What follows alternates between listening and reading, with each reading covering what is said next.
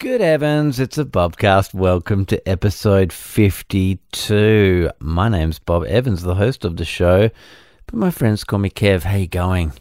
Um, how are things at the moment? Uh, most of Australia is in a form of lockdown. Um, I'm in Victoria. We're hoping for some good news very, very soon.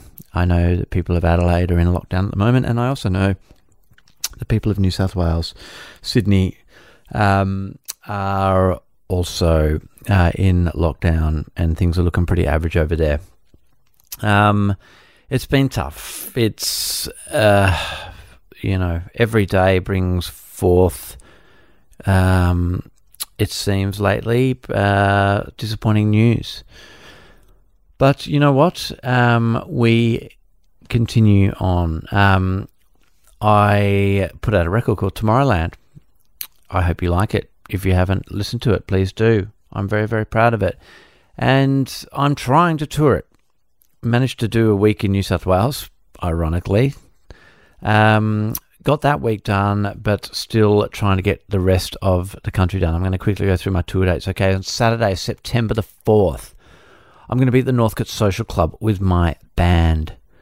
Um, couple of shows at the Grace Emily in Adelaide, Thursday, September the 23rd, Friday, September the 24th. They're both uh, sold out, but at a reduced capacity. So who knows? Maybe at the end of September they might be able to up the capacity if we're lucky. I'm playing in Mollymook, November the 6th. I've never been to Mollymook or Mollymook. Um, and I'm very much looking forward to playing there at a festival called Meet Me in the South Coast, uh, Mollymook. That's Saturday, November the 6th. Thursday, November the 18th, I'm at Black Bear Lodge in Brisbane. Friday, November the 19th at Villa Noosa in Noosaville. Still tickets available for both of those. Friday, December 17th, playing at the Rosemount in Perth. And Saturday, the 18th, at uh, the River in Margaret River. So the week before Christmas, basically. Finally, hopefully, getting to um, play in WA the shows that I was supposed to be playing in June. It's now uh, gonna. I'm now to be playing those shows in the middle of my family holiday every three years. My family goes to Perth for Christmas um, because my mum lives there, um, and this is the third year. So we're all booked to go over there. Um, so I now will be playing those shows in the middle of my little holiday, which um, you know, look, it's like I said on uh, Facebook earlier uh, the other day. Um, you know, it, it, was a winter tour. Now it's a spring summer tour. So what's not to like about that? Um, next year uh, in March, I'll be playing the Port Fairy Folk Festival in Port Fairy in Victoria, which is uh, an amazing uh, festival for anybody who's interested in that. It's, it goes over a couple of days. There's camping. It's it's awesome. Um, so yeah, that's that's the drill. Uh, you know, these shows are going to happen. Some of them have been postponed a bunch of times. Thank you so much to anybody who has bought a ticket and has held on to their ticket. You know, every time there's postponements, there's the opportunity to um, uh, get a refund on your ticket, obviously, because sometimes, you know, the new date doesn't work for you. And I totally get that. Um, and I understand the fatigue too involved in all of this. Um, I'm feeling that. Uh, so, yeah, just a massive thank you to everyone out there who is holding on to their ticket, um, it really means a lot because um, because yeah, it is it's a pretty difficult situation uh, for lots of you know reasons that you probably understand, and you know I can't really be bothered going into great detail now.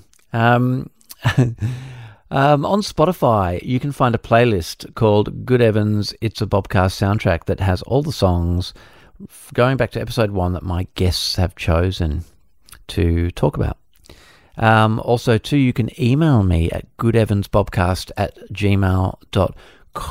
Um, and I will uh, endeavor to respond to those emails when I do catch up podcasts with my friend Josh Pike, which I've been doing quite a bit since um, all this COVID malarkey started last year. Uh, please rate and review the podcast if you've been enjoying it.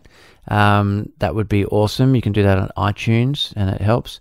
And also to uh, remember that um, there's a language warning for all my podcast, all my uh, bobcasts. These are adult conversations that involve swearing. And just in case you're new to the podcast and you needed to hear that. All right, so episode number 52 is with my guest Tim Blackwell, who is one third of the Kate, Tim, and Joel show, which is uh, on Nova Drive in Sydney. Um, now, Tim, I actually met Tim uh, in the early 2000s. I think it was. We think it was 2002. He came over to Perth when Nova first started over there to do the Drive show by himself. He's a very young man. Um, and I were also uh, there on the day that they began broadcasting as part of their celebrations. We played live. The Red Hot Chili Peppers were there as well. And we both remember that day quite well because it was a funny day and we talk about it in the podcast. Um, but, uh, and Tim also, I should say, Tim also has a podcast which is called Introducing with Tim Blackwell, where he gets to do a similar kind of thing to this. I guess uh, he gets to chat to musicians um, and have long form conversations that he doesn't have the opportunity to do on his radio show. Um, so that podcast is called Introducing. Now, before we did this podcast, I um, I was a guest on Tim's introducing podcast.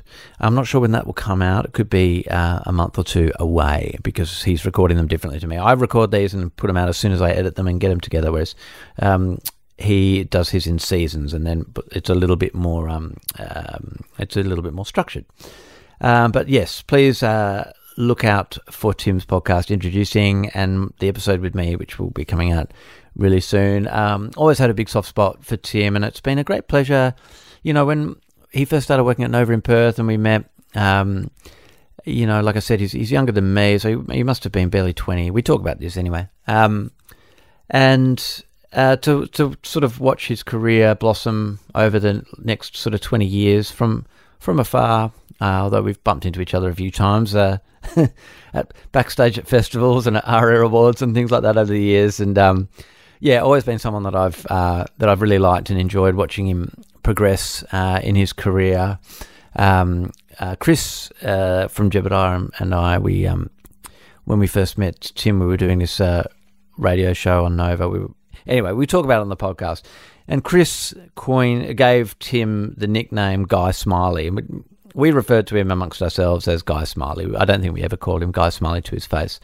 But it was a very affectionate nickname for somebody who um, was not only is is not only a, a, very handsome man, but always has a, a beautiful big smile on his face, um, just a warm personality, and and it's no it's no surprise that he went on to carve out a twenty year career in the media and commercial radio, and yeah, he pops up on the TV a bunch of times as well. Um, so anyway, Loved him. I was so pleased that he uh, had me on as a guest on his podcast and that he agreed to be a guest on mine as well.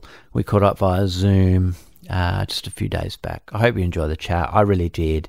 Uh, so let's listen to it now. This is episode 52 of Good Evans. It's a Bobcast.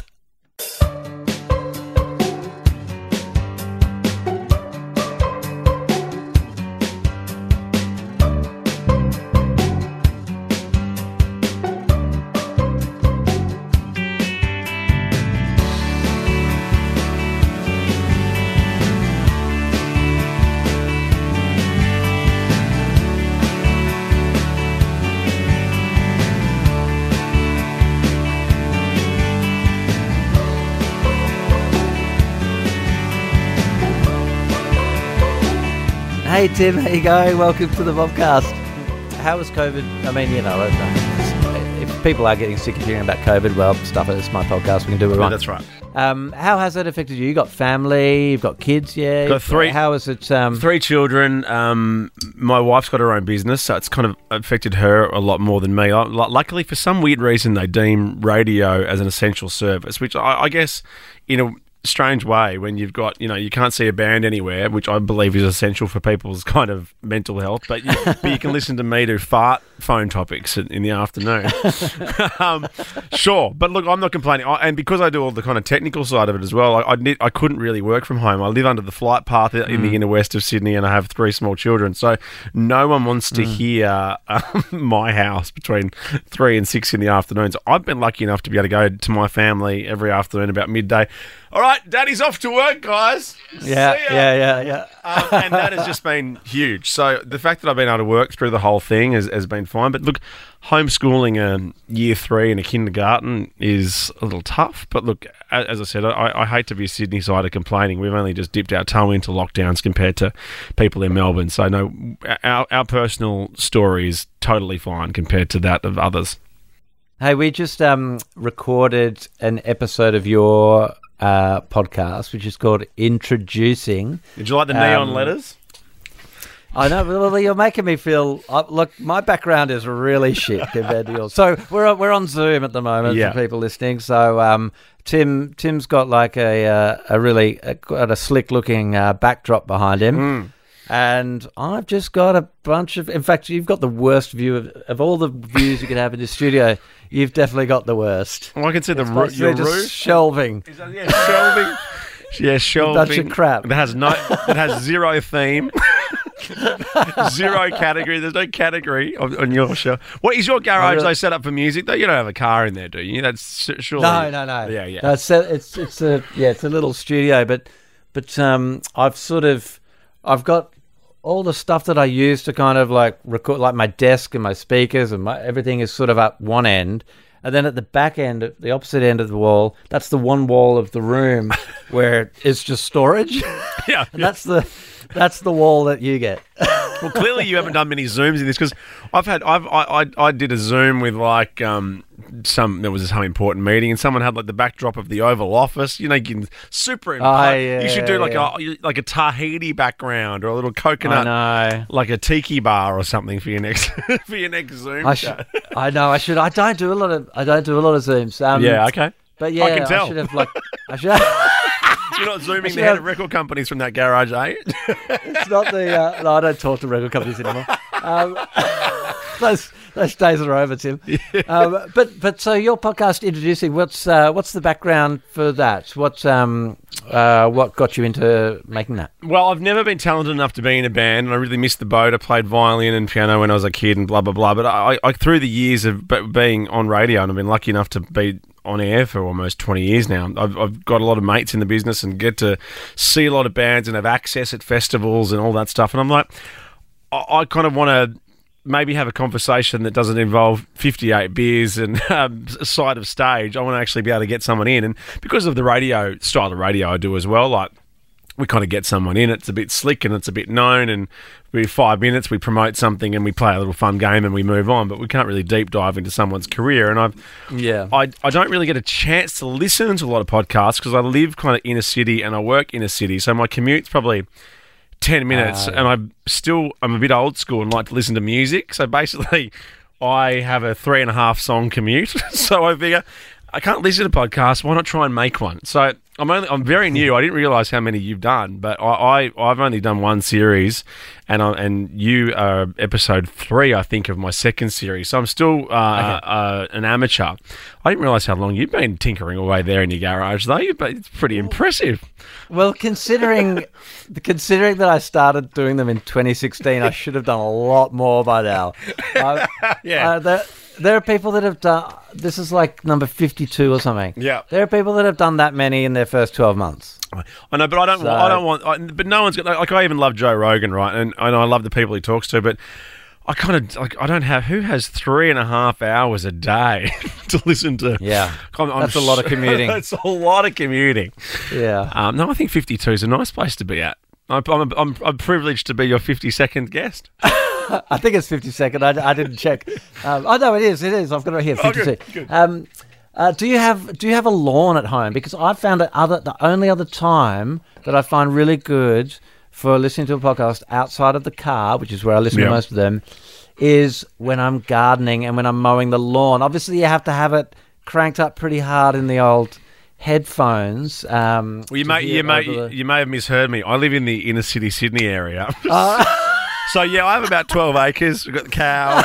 uh, I've got two ride-ons, one for the front, one for the back. No, we have a little patch of lawn, but because I have three children, you know what we put on top of it? A giant trampoline, which Of course, is the world's greatest babysitter because it's not like a pool. You don't have to supervise. You zip them up. But the point is, that the whole under of the lawn, uh, sorry, under of the tramp, has just died. So Oh yeah. and, and, and the only lawnmower I owned was because my mum had a Flymo. Do you remember the, the orange Flymo?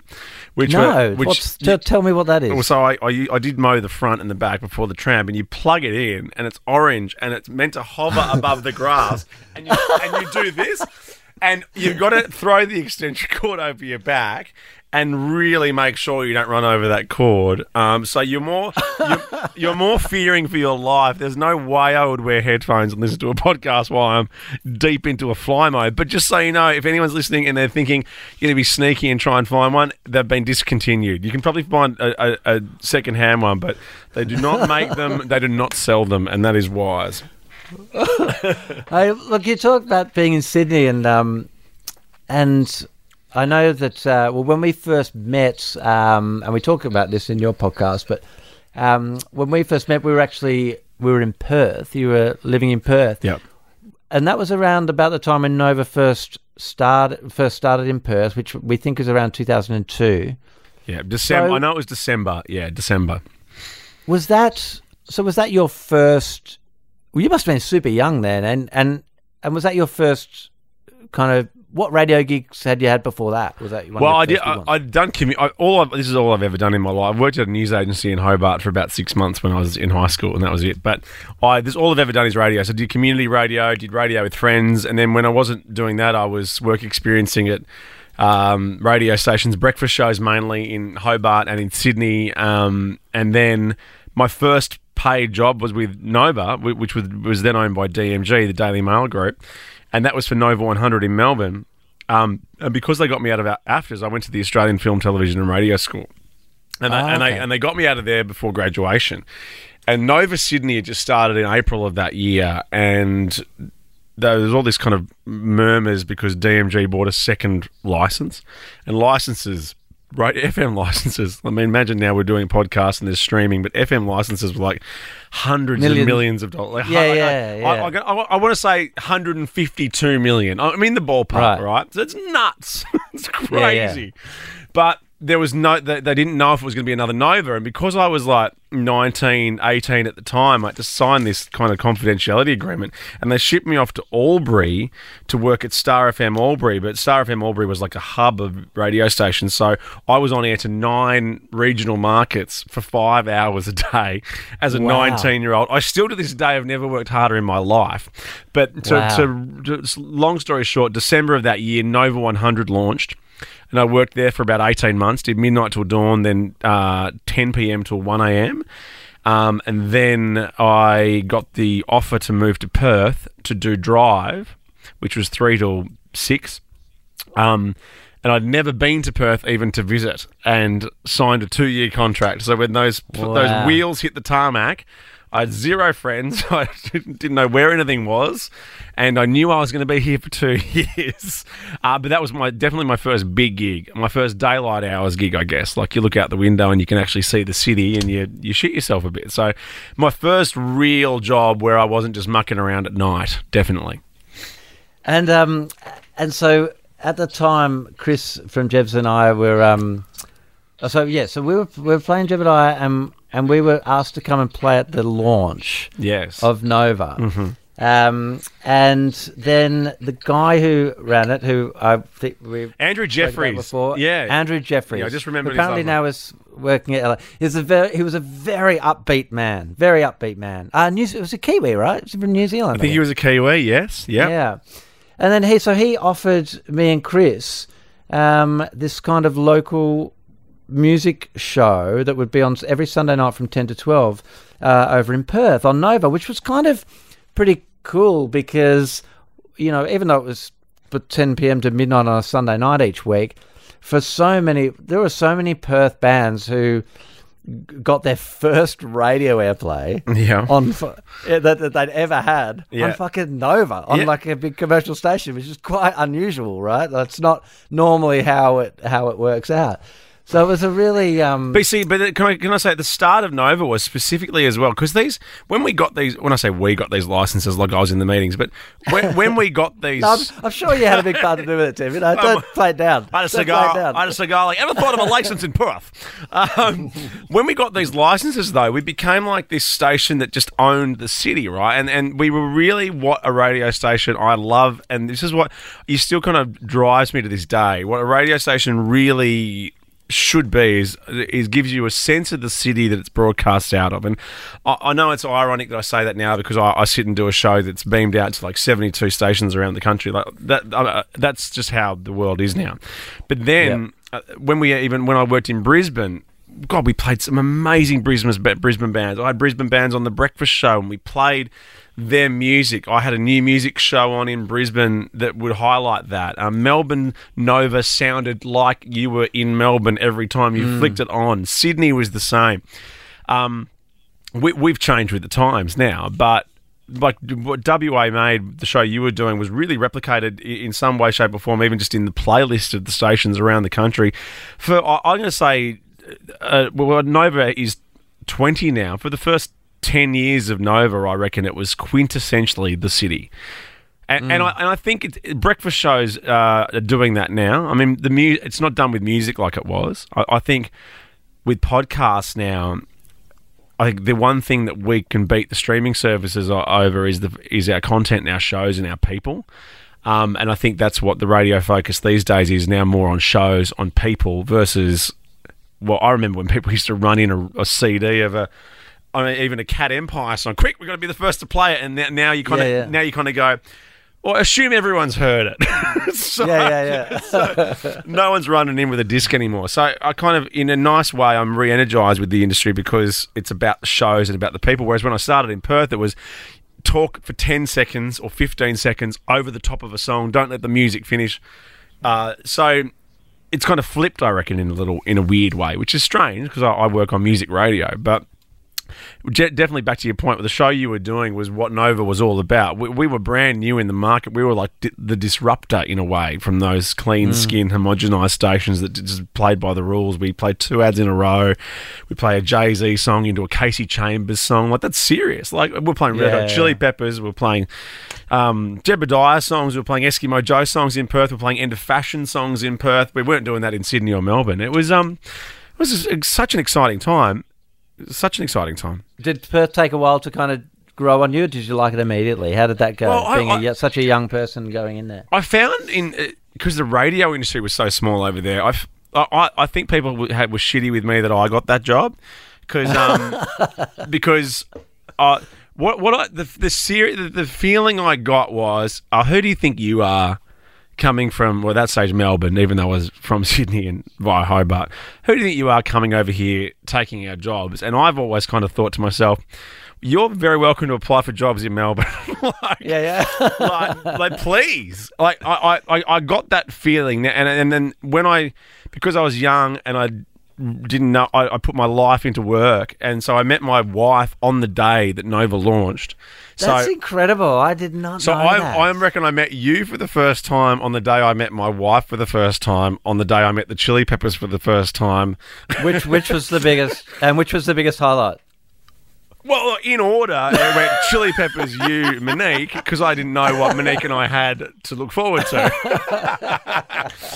uh, let's say that. Um, yeah, so because we had a big launch party down at Llama Bar afterwards, and I was on cloud nine. I just launched the radio station. I was shit scared. I listened back occasionally. I go, I don't know why they put me on. I was so nervous, but I, I warmed up. Um, and then at the end of all that stuff, you go downstairs and you have a Corona with Lord Rothermere, who's the guy that owned DMG at the time. He was his 36 year old billionaire.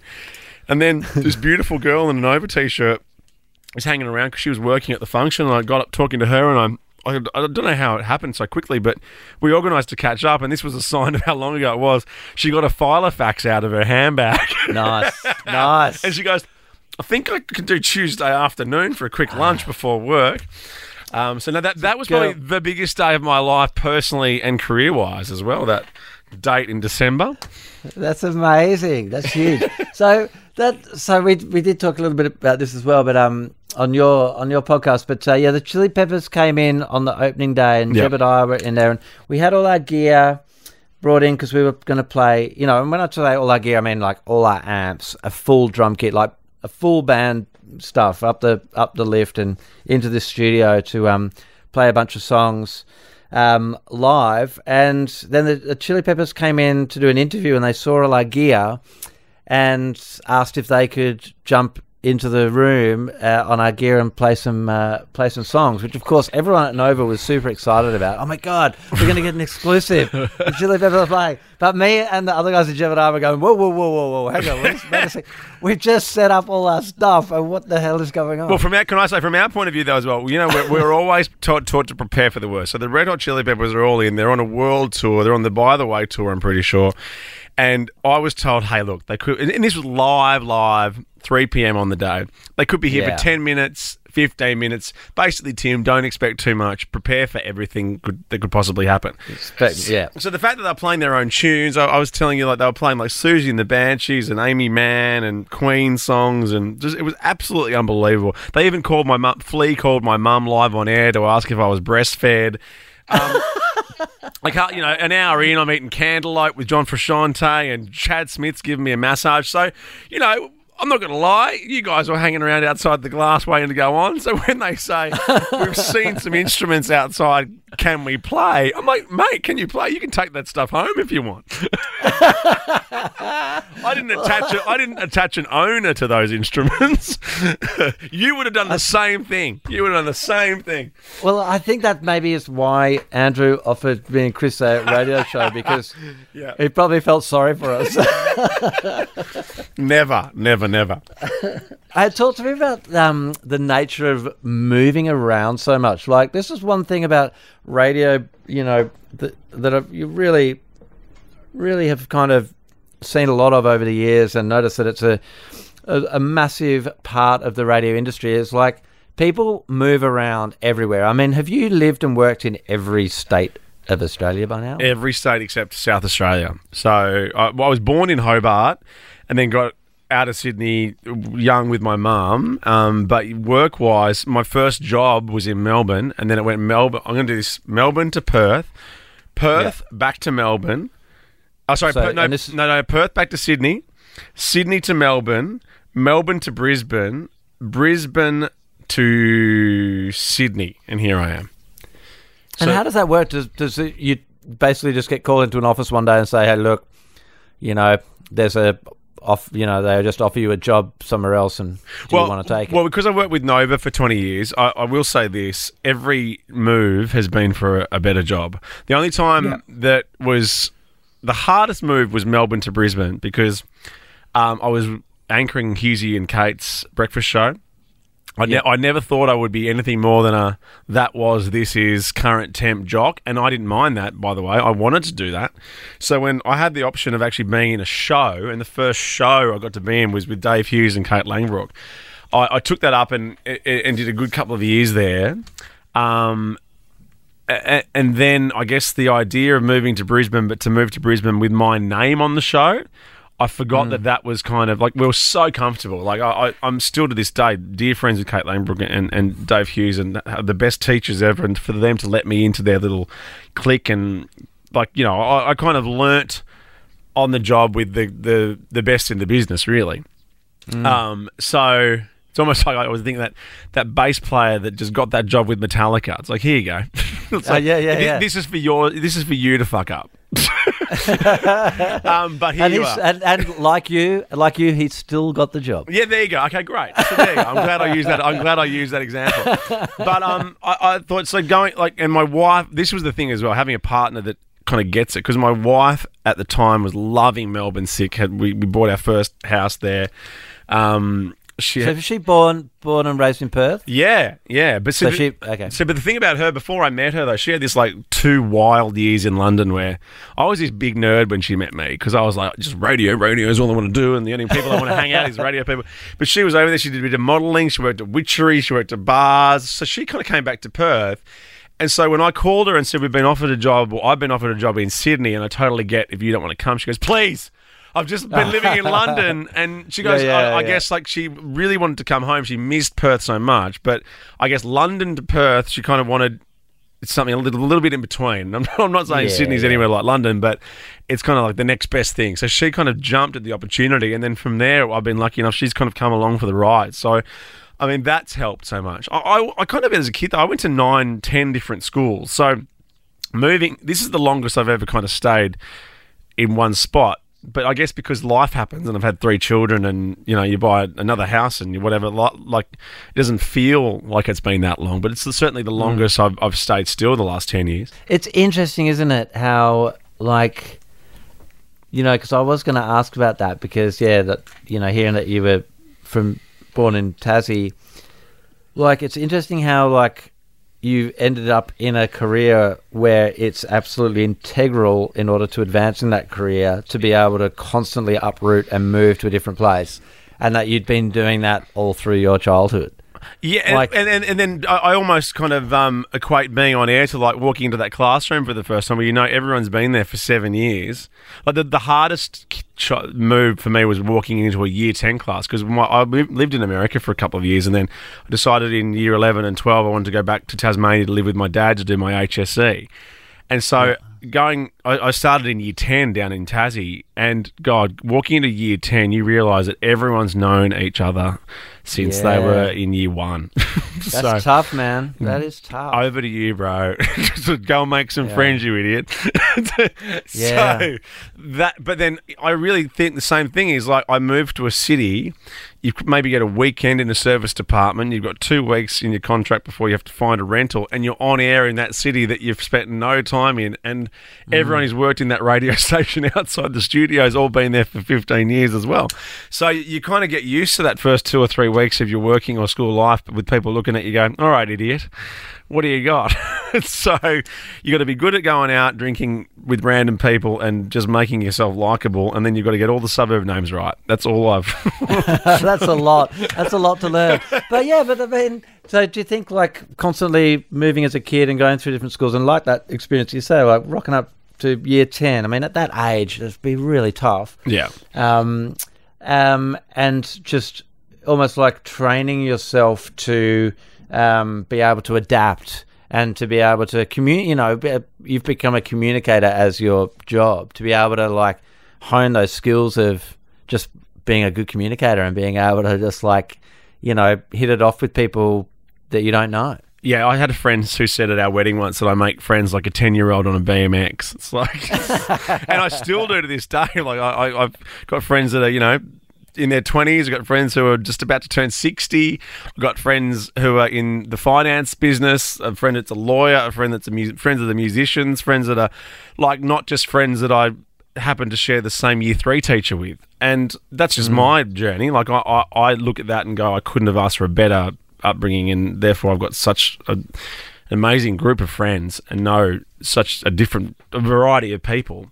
But in saying that, mm. now I'm the father. I go, well, I just want my kids to stay in this school, and I want. I'm so paranoid about them because I kind of feel that school's all about socialization. Really, it's kind of like, well, good luck getting a job now. Like, you, my daughter's in year three in 2021. Like, what the hell are you going to do? Yeah. like, what job's going to be left for you? And then my two boys, well, they please just marry someone rich. So, like, but I kind of, I, I kind of so strange. I've had that life, but now I'm kind of a bit comfortable for the first time ever. And I don't, I couldn't imagine them being in nine schools. I'd, I'd feel terribly mm. for them, even though it worked out really well for me. It's a strange, it's strange. I mean, so where's home now? Sydney, definitely. Yeah. And so what happens if um you know, in work, if someone comes along and goes, "Hey, you know, got this opportunity up in Brisbane," or, what do you, then what do you do? Oh God, well that's different now. Uh, My my wife's got her own business. Well, there's, well, there's four more people in my life. I've got a and, a and a cat that I got to check with now. Before it was me in a suitcase and, and, and barely anything else. Um, Yeah.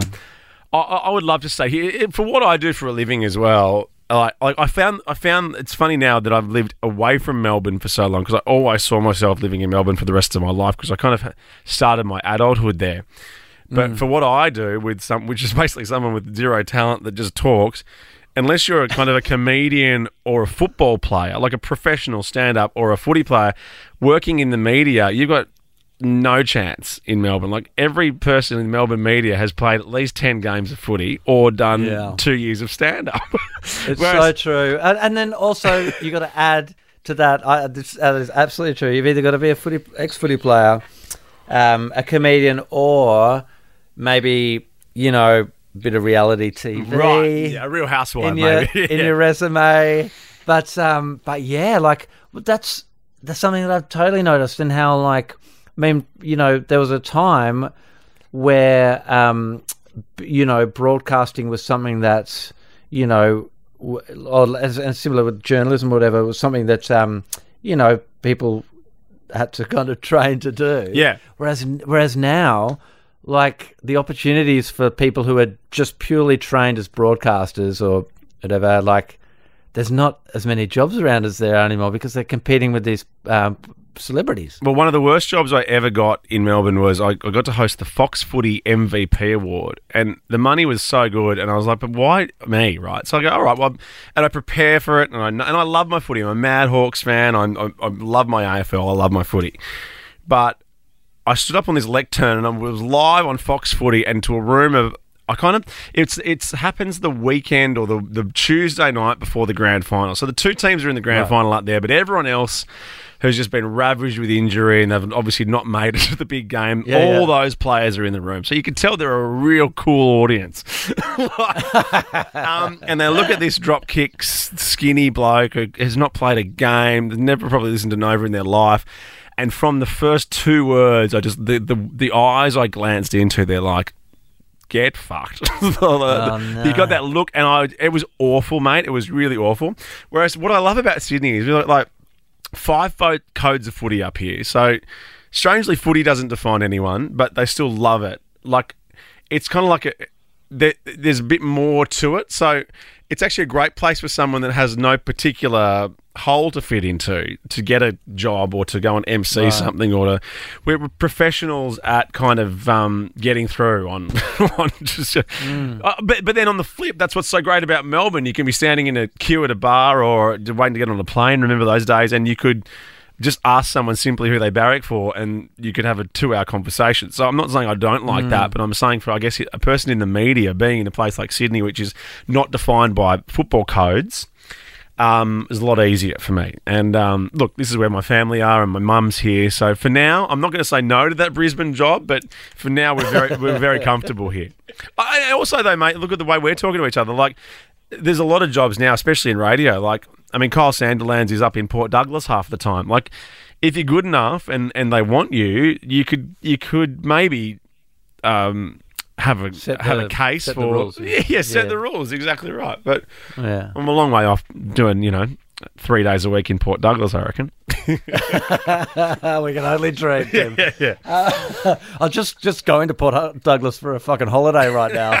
Se- seems almost impossible. Well, the closest so, thing you can do is put a Port Douglas background on your Zoom. uh, That's the closest we're gonna get. Um, so on my podcast, you're the first uh, radio. Oh, well, Zan. I spoke to Zan, of course. yeah, I Um, love that first episode. Yes. Com- commercial first person in the world of commercial radio. So Yeah. The, tell me about the pressure of because it comes across to me as being super cutthroat, right? Yeah. Like ratings and surveys and everything. And I like I get the impression that those things play a much more important role than is led on. Like is it is it as cutthroat and high pressure around that sort of stuff as it seems? I, I would say for the people downstairs in, in sales, it is. There's a lot more high turnover down there. There's a lot more pressure to perform on results. Like, I mean, look, there's no doubt if we have like eight radio surveys a year, so that's the first thing that makes radio better than TV is that they get ratings as soon as they get off air. You know, so I mean, right. TV shows are axed two episodes in. Um, Yeah. So look, you know, you, you got to be consistent. Um, you've also got to oh, look. oh, look I, I, I kind of come at it from a place where Ryan Fitzgerald's one of my best mates, and he's been doing breakfast for as long as I've been doing drive. a lot of my mates who are on other radio stations, we've all kind of started to be around. Like we've all been around for a while. Um, Yeah. I, I think now with with there's so much content out there, there's a part of me that thinks radio is kind of wanting that trusted voice a bit more as opposed to maybe in the early days when you would put a 20 year old on breakfast in Sydney and see how it went. Yeah, like, yeah. there's a lot to be said for experience now. Um, I look. The ratings do play a not. Look, it's a nice little tap on the back. We, we've had a really good run with the show. Joel Creasy started on the show, um, taking over from Marty Sheargold, which was um, obviously a huge, huge show for us. We didn't know how that was going to go, and Joel's just been welcomed with open arms by the listeners. So we've been very lucky ratings wise. When you use the word cutthroat, though, I think that certainly happens more in the world of sales and potentially in meetings that I'm not in. um, Because where- Marty, Marty, Marty just he's now he's doing he's down in Melbourne doing his own show, right? Yeah, Triple M Breakfast in Melbourne, um, and you can also hear him around the country too. I think they've got a little highlights package up against us from three o'clock, which is all great. Um, but look, but the, the, the radio awards are always great time. Like for when you're on, on air, I think um, it's very similar to uh, if you're in a band. Like I look over like. Like Kyle and myself and Ben Fordham uh, and Brendan Jones and Jackie O and Kate Langbroek and and Hughesy and all these guys, Marty, we're all on different radio stations now, but we're all the first people we go up to and say good day and give a hug and yeah, yeah. like we're you reckon the music industry industry small, the on air talent pool of Australian commercial radio is much smaller. Yeah, yeah. Um, and sure, there's a dick or two, but why wouldn't there be? Right? but I, I, yeah, the cutthroat's not the word. We're, we're all quite friendly. Um, I mean, when the chips are down, maybe come back and we'll do another episode. Um, and see how friendly everyone is. When I've been tanking for seven months. All right, let's uh, let's talk uh, about music and and your sort of upbringing. yeah. So growing up in uh, in Tassie, let's go back to um, let's go back to uh, you know little Tim. Little Yeah. Tim's growing up in Tassie. What what was the what what was the kind of music that um, that you were listening to that started to kind of inform your interest in it, and you know how much of an influence did your parents play in your in the kind of stuff that you got into? Yeah, we, like, yeah, we always had music on. My, my dad, like obviously, like like the rest of the world, have just gone mad for vinyl. So my stepfather's just kind of offloaded his um, vinyl collection. But he was he's from Berlin, my stepfather, and so I've got all the Beatles and Rolling Stones first editions of vinyl, but all the the, the notes inside are all in German. so, um, so which is great. I love it. But um, look, so mu- music. Can you did that help you? At, can you speak any? I can say Lichten Minenschaft. That's Why, why does everything in German sound rude? well, that is rude. I think. I think that. Is Okay. I can I can say Ich wär noch gerne Millionär, which um, was a, a German pop group called Die Prinzen. When I used to get, visit Berlin with him and see his family and stuff, Die Prinzen were like the hot thing for teenagers. So that was if I was going to be a millionaire or something. But um, funny funny with that at home, I, I would listen to so much radio, but for the shows. So like I was the only one that was recording Barry Bissell's Take Forty Australia, but cutting the music out.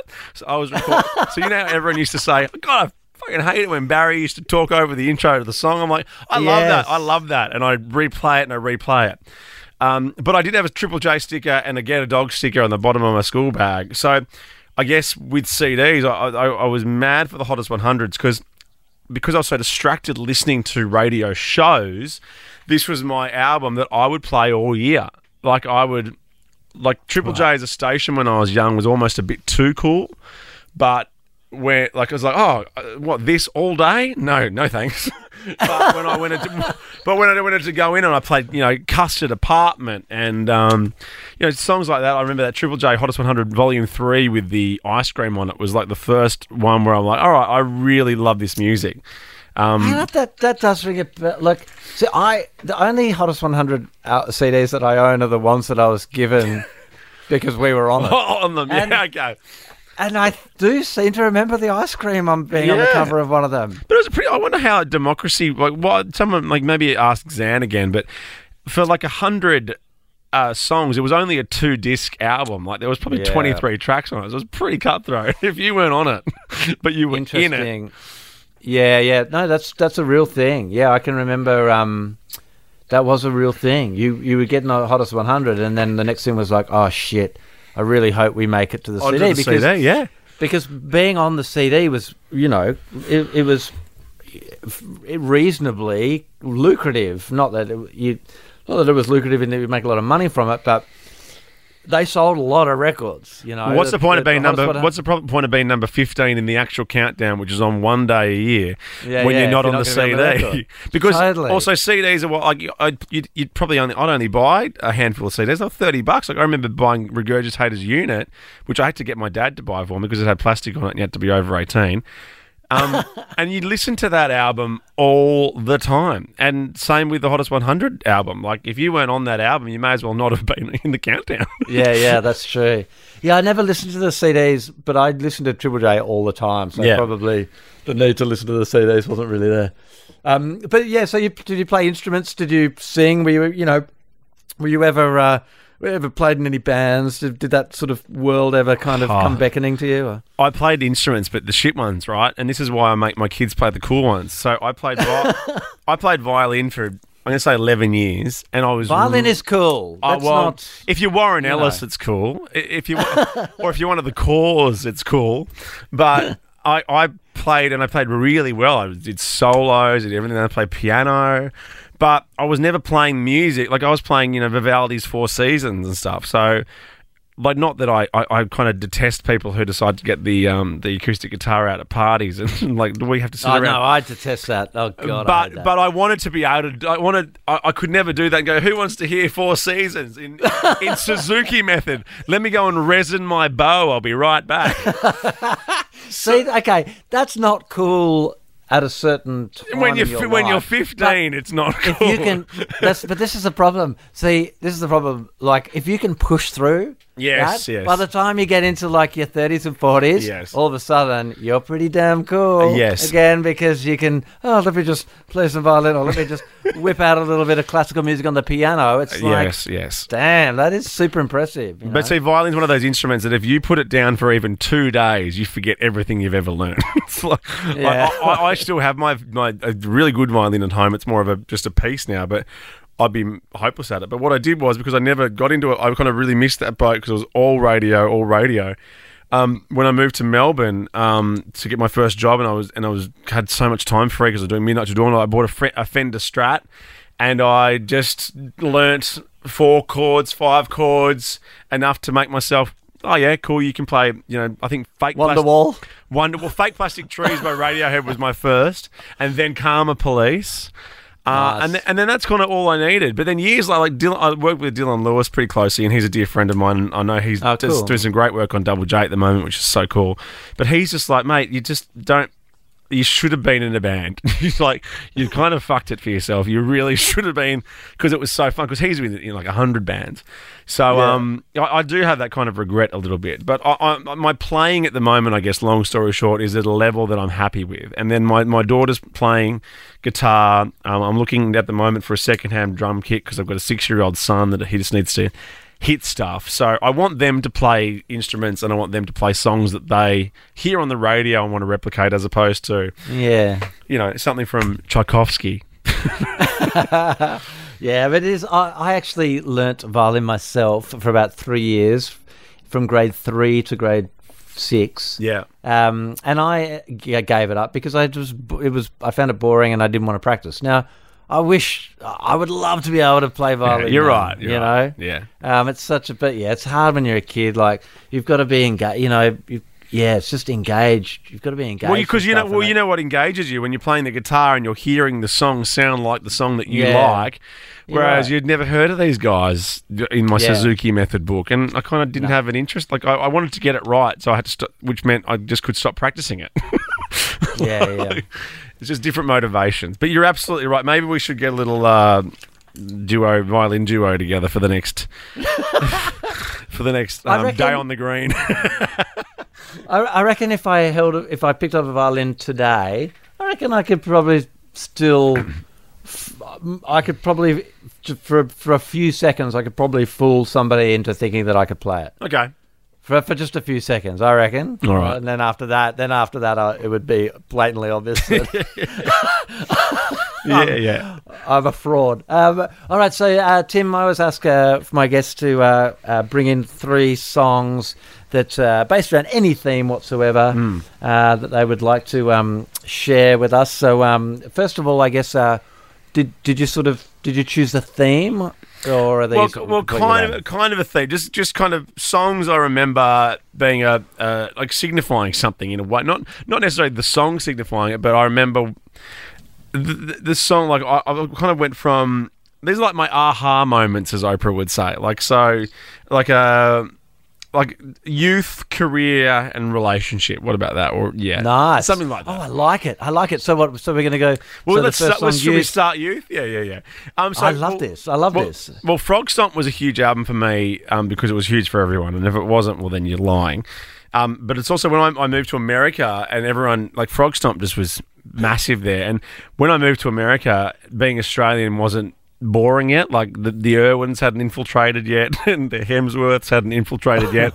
you were kind of exotic and um, cool, so they were like, "Do you Right, do, you- do you know Silverchair?" I'm like, "Well, I, like I could, but no, I don't." I feel like I do. Yeah, but um, but strangely, like out, out of every song on that album, "Shade" um by Silverchair on Frogstomp, I just loved the simplicity of. Um, I loved how it rocked. I loved how it made it sounded when I pressed play on my little Sony Discman when I used to steadily carry it to, to class and get on the school bus without it skipping.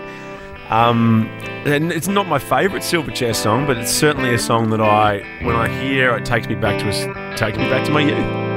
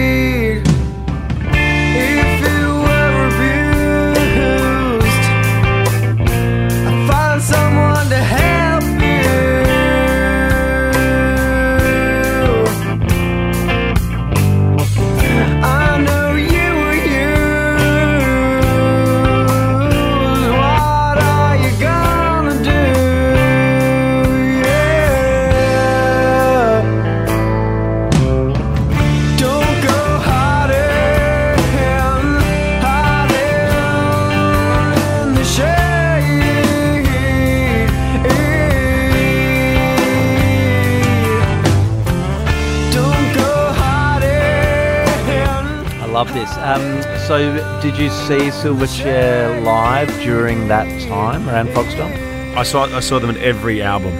I saw them live, Yeah. generally at the Derwent Entertainment Centre in Hobart, You're and right. then moved to the Sydney Entertainment Centre because all the venues had real cool names back then. They weren't like Crazy John's Arena or anything. It was just the like it was the Derwent Entertainment Centre because it was on the Derwent, and the Sydney Entertainment Centre because it was in Sydney. Um, and I and I also saw Silverchair at the Belvoir Amphitheatre in Perth, one of my top five at all time Ah, gigs. cool. I think it might have been around Diorama, and there was this crazy thunderstorm, and they just kept Was Sleepy playing. Jackson's was Sleepy Jackson supporting? It wouldn't have surprised me. Absolutely, yeah. I, I'd love to a Sleepy Jackson. They may have been touring with them at that time. Hey, you know, it's funny you should say Silverchair, right? Because just a little story. Mm. Um, I was down here in Australia the other day, right, with my two daughters, and um, oh, that's right, we were FaceTiming um, my uh, nephews up in Sydney uh, because he's playing guitar, and I just organised to get him this like guitar. Um, and, and so we were, so we all had our guitars out, and I was just like going, I was this is no shit, the truth. I was just like playing around, and I was just going like this, and I was like, oh, hang on, I'm playing the door. It's the door. yes, the door.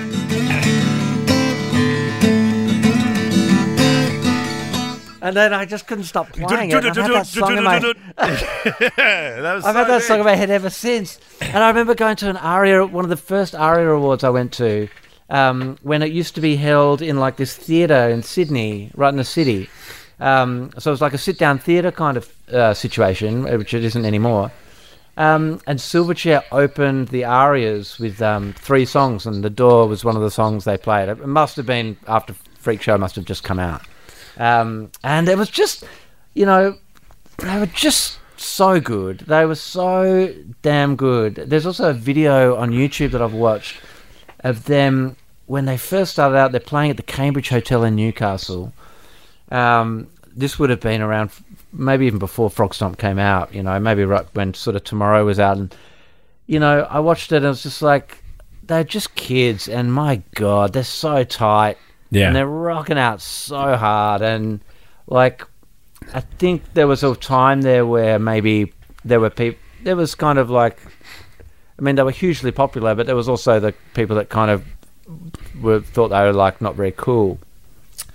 But um, but I just think like watching back to that video and remembering seeing them back then, like it's undeniable how good they were. They Oh, were and and fucking rock. and 13 or 14. I, I've hung out with Chris quite a bit. I know Chris um, and Carissa, are his partner. We camp at Splendour most years, and and I've, I've met Ben a few times, but I've only met Daniel once, and that was at the last Splendour in the Grass, and he did a surprise um, appearance with What's So Not, and What's So Not played Freak, and we're at this party afterwards at, at somewhere at, like at Splendour, which is generally you know you go up the hill past the dilapidated bus, you do two roly polies, you walk left, and you, you use this password. like I'm like, oh shit, that's Daniel Johns, and he came over. He goes. I don't think the kids knew Freak. I'm like, no. Look, I was singing along. I was singing along, but it's amazing when you're at Splendour. God, how, how you feel old in, in three and a half minutes right there. But God, that, that was so cool. And they still are so cool. They're, they're, an, they're a band that I just love so much. Yeah, that's awesome. Um, all right, so that was uh, song number one. So now we're going to Korea. So that was youth. We're going into career now. Yeah, so um, let's go back to the Red Hot Chili Peppers, and, and I'm not gonna I'm not gonna choose by the way, which is the song they played on your instruments on that fateful day. um, Yeah, I would. I didn't even know what song they were playing. uh, Yeah, Um, but but the first radio junket I got to go on, and this was before, like, e- even like I've, I've gone on radio junkets where you've gone to LA for like 26 hours and you're straight back. This was a junket to go to the, to see the Chili Peppers, um, and it was the By the Way album, and um, you go. This sounds so ridiculous in this day and age, but you go over for like six days to do one interview, and you go there, and the first thing you do is you have dinner with the label. Um, you you get a day free of shopping. Then you go to Top of the Pops to go and see the Chili Peppers play. By the way, at Top of the Pops, Yeah. Um, Wow. And then you go to one of their shows at the Hollywood Bowl, and then you go out to dinner again. Then you go back to your hotel, and you have a day of rest, and then you get to listen to the album that hasn't come out yet, and then you get to go and interview them. And so I got to interview them, but, but the Chili Peppers interview, probably much like Jebediah did, very separately. So they never. So it was. I, I think it was Anthony on his own. Then it was Chad Okay. Smith on his own, and then it was Flea and John together. And so you're kind of doing four interviews, really. But Anthony was so Ah, cool. He was living at a bungalow at the Chateau Marmont at the time. So I'm sitting in the like his actual bungalow, talking to him, and and so again, you listen to this album, and, and so this album just has it, it just encapsulates. This is the by the way album, just it, everything you've never done in your life before. Like not only uh, like it, it was just absolutely mad. So um, then I got obsessed with the Chili Peppers even more, and and um, well, I took I took the book over with me, Scar Tissue. It was Oh, a hardcover of the book, and you know I'm very professional, as you know, and I never get guests to sign anything or whatever. So I, I had to say at the end of this five or six days that this is mad. So could you please sign Scar Tissue for me? And he said, look, you've just been such a, a, a champion, and, and we've loved your commitment to coming over. Why don't, I- I'd like to write something in it for you, and I'll send it back. So again, back then, I'm never going to see this. Yeah, yeah. And I, I, I didn't even know the lady I handed it to. It was such a blur. Yeah. whatever. But you know, two months later, this express post hits my my doorway, and it's the hard copy of Scar Tissue, and he's written this beautiful note in it, and he's signed it, and he's drawn like the Buddhist symbol for love in the top corner, and it was mad. So the next song, uh, for some reason, Venice Queen, which is the last song on that album.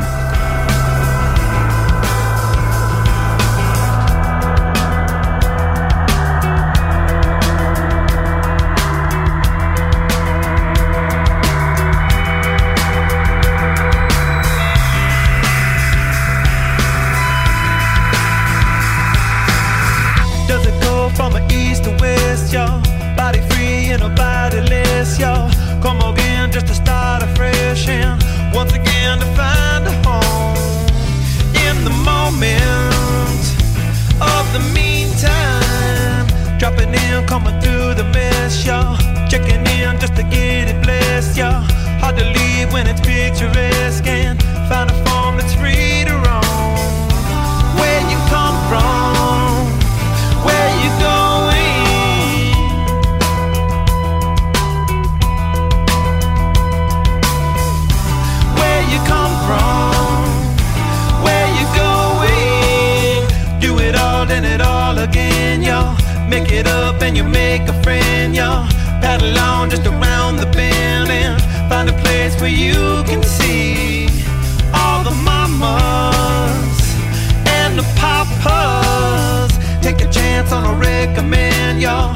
Hard as hell just to comprehend, y'all. Disbelief that I do suspend and easy now to find a breeze. Where you come from, where you going? And you'd love this. John Frusciante has this moment where, in the live shows, he has this. Well, has this beautiful kind of almost classical electric guitar sound, which could sound like strings, could sound like anything at the start. But then halfway through this, probably their longest ever song, it's probably a six or seven minute song. There's this acoustic guitar just sitting on a stand, and John Frusciante just walks over to the guitar, and and, the, and just just just thrashes the shit out of it for the last minute of the song before they just go into this mad Chili Peppers dance off, and he, there's blood on the guitar. And if you ever look up the Red Hot Chili Peppers live at Slane Castle, oh, Okay. Venice Queen, um, just to you know, like just it was absolutely amazing. So for some reason, that song just still brings back all those huge memories of that wild time. And, and since then, I've been able to interview them many times after. Um, but yeah, they're the band. I know they're the band that took your instruments. There are, well, look, yeah, like I said before, I mean, you know, not a huge Red Hot Chili Peppers fan, but Hmm. Really like John Frusciante. I think he's just an incredible guitarist. So those junkets. yeah, they don't Um, happen anymore. Believe me. So, I mean, oh, don't you? I bet you wish they did. Um, what? So, the I guess the proviso at the end of that is that you're going to support the band and the record in Australia, and you know, use your influence or whatever to make a difference to that record. That's kind of what they are. Is, is that the exchange that's going It's, it's, on? ama- it's amazing that when you look back at it, it's basically two free concert tickets, a Thai meal, and I'll still talk about it 15 years later. Oh, it's, no. li- it's the little things. It's the it, it's the little thing. Record companies listening now, the small things that get us. But no, we we back then in Nova, we turned that into a one-hour national music special, which Nova weren't really a networked radio station back then. As I was saying to you at the start of this chat, you know, we're very individual stations. Uh, so playing a one-hour um, coast to coast chat with a with a band was kind of was big. It was big. Yeah. And, and, you know, and you know what's so strange? None of it was filmed. There's one blurry photo of me and Anthony. There's a couple of still shots when they did the, the launch of Nova Perth, but you know how like you don't you can't do anything anymore without it being filmed. Um, yeah, totally. Yeah. um, now, like the, the, the fact that that all happened and it's there's no video evidence is kind of surreal these days, but it's kind of nice as well. hey, um, I'm my phone battery is getting low, so um, Yes, let's. Uh, Yes, I'm really sorry. I'm, That's I'm, right. It might cut out. It might cut out any moment. Well, so uh, let's do your third song quickly, just in case it cuts yeah, out. Yeah, la- the last song. So this is rela- the relationship. So this was the last song at my wedding, and I fell in love with this song first, and then deep dived into this band, and it's Ween, and the song is Your Party.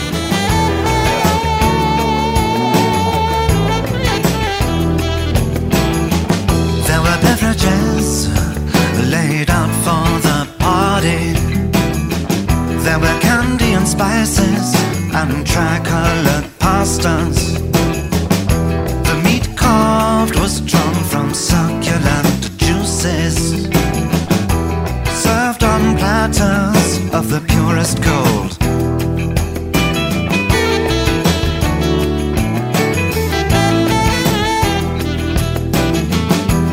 I was calm when we arrived at the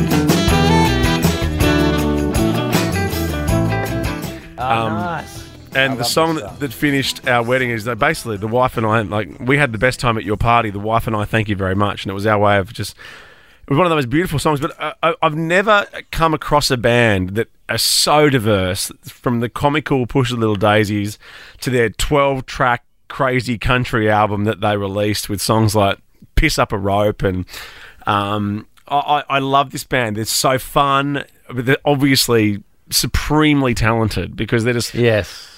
Um, they put. I know King Gizzard and the Lizard Wizard. They're putting out you know an album every five and a half minutes, but these kind of guys were putting out albums, and you wouldn't know it was Ween unless you read Ween on the front cover. So. Yeah, um, yeah. yeah, my last song for you is "Your Party" because, um, yeah, la- last song at our wedding, and um, we're still married, so that's good, and and just a just a cool band to round off a good chat. Yeah, absolutely love Ween. Um, I love their record White Pepper. That was like that's an absolute favorite of mine. Um, yeah, such a such a cool band. Like you say, like traverse so many different. I guess they're sort of in that in the same kind of realm as a band like Regurgitator. Maybe you know just traversing so many different styles and just doing it so well and and forever fucking weird as well. Love it. Oh, absolutely, and some of the best album covers ever. That's true, yeah. Um, all right, mate. Thank you so much, Tim, for joining me on my podcast. I really appreciate it. And I'm sorry that I'm rushing the end. Oh, thanks for letting me be the 52nd or 53rd or 51st guest. I feel got- privileged. I, I'm not. I'm not quite. I'm not quite on the Bobcast Mount Rushmore of guests, but it's been Oh, a pleasure but but, part you're, of it. but but you have the chiseled features, Tim. yes, of- there you go. of Thanks so much, man. I, I do really appreciate it. And yeah, um, all the best. And um, yeah, hopefully um, see you backstage at a show sometime soon, man. yeah, would love to. And yeah, and listen, listen out for Kevin Mitchell on introducing as well, Absolutely. Thanks, man. mate. So lovely to see you. Lovely to chat.